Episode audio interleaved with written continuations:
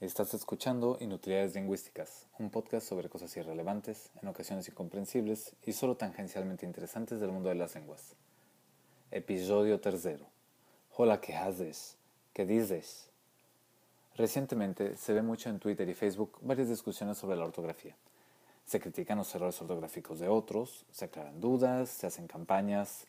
Es un tema que fácilmente genera comentarios, a menudo muy cargados de pasión. Pero, ¿cuál es el origen de esta ortografía de hoy que tantas discusiones desata? Para los pocos que siguen ahí y que no pararon el podcast cuando dije que iba a hablar de ortografía, gracias. Y ahora sí, a lo que te truje chencha. Frase que, por cierto, me dará para otro podcast en otro momento. Los sonidos she y je. En el español medieval, el del Miocid, había un sonido similar a la S de buena parte de España. Cuando ese sonido se encontraba entre vocales, se escribía con una doble S. Entonces, pasar, pasión, oso, el animal, y viniese se escribían con doble S y se pronunciaban pasar, pasión, oso, viniese. Había también otro sonido, que se escribía con una sola S entre vocales y sonaba así, z. Entonces, pesar, cosa, osar y rosa se escribían como ahora, pero se pronunciaban pesar, cosa, osar, rosa.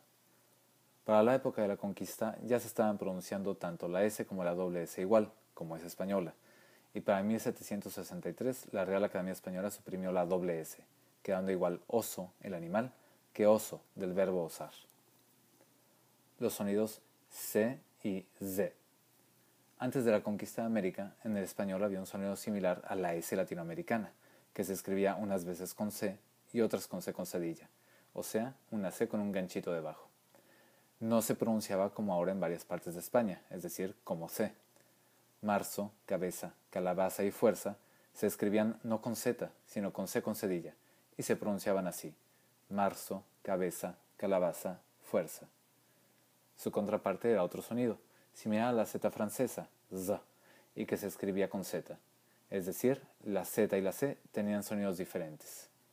Entonces, por ejemplo, 11, 12, 13 y 14 no se escribían con C, sino con Z, y se pronunciaban así, 11, 12, 13, 14.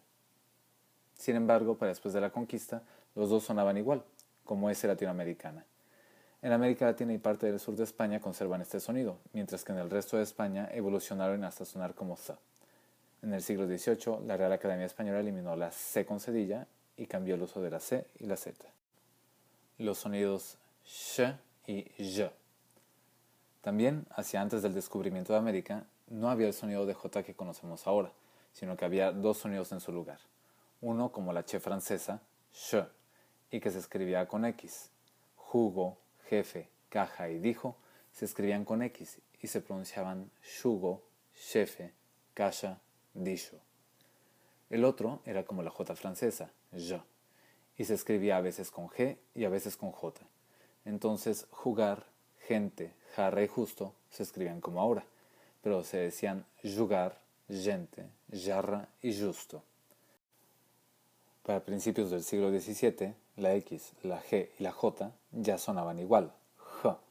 Y para 1815, la Real Academia Española eliminó la X para ese sonido, llevando a que cambiara la ortografía de numerosas palabras.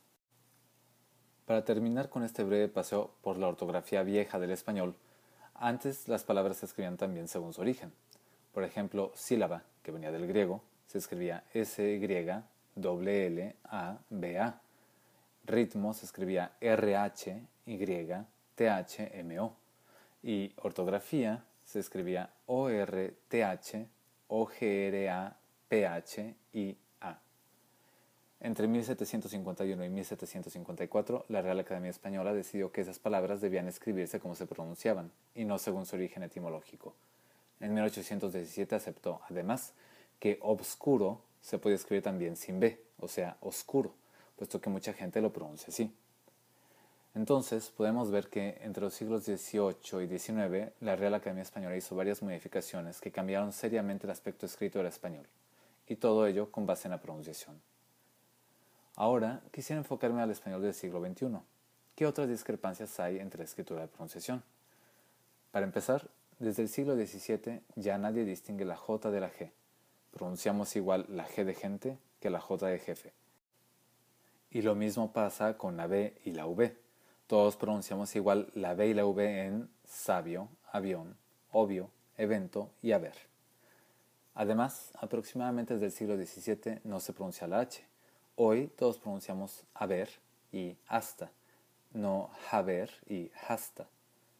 Otra diferencia, desde el siglo XIV se ha ido perdiendo la diferencia entre la doble L y la Y. Hoy apenas un 10% de los hispanohablantes nativos distinguen la doble L de la Y y pronuncian pollo, cabello, castillo y cuchillo, mientras que el resto las pronunciamos como si estuvieran escritas con Y, o sea, pollo, cabello, castillo y cuchillo. Además, también apenas un 10% de los hispanohablantes diferencian entre la Z y la S, pronunciando rezar, paz y zigzag como rezar, paz y zigzag. Si bien los que hacen la diferencia son de origen español, eso no quiere decir que todos los españoles mantengan la diferencia.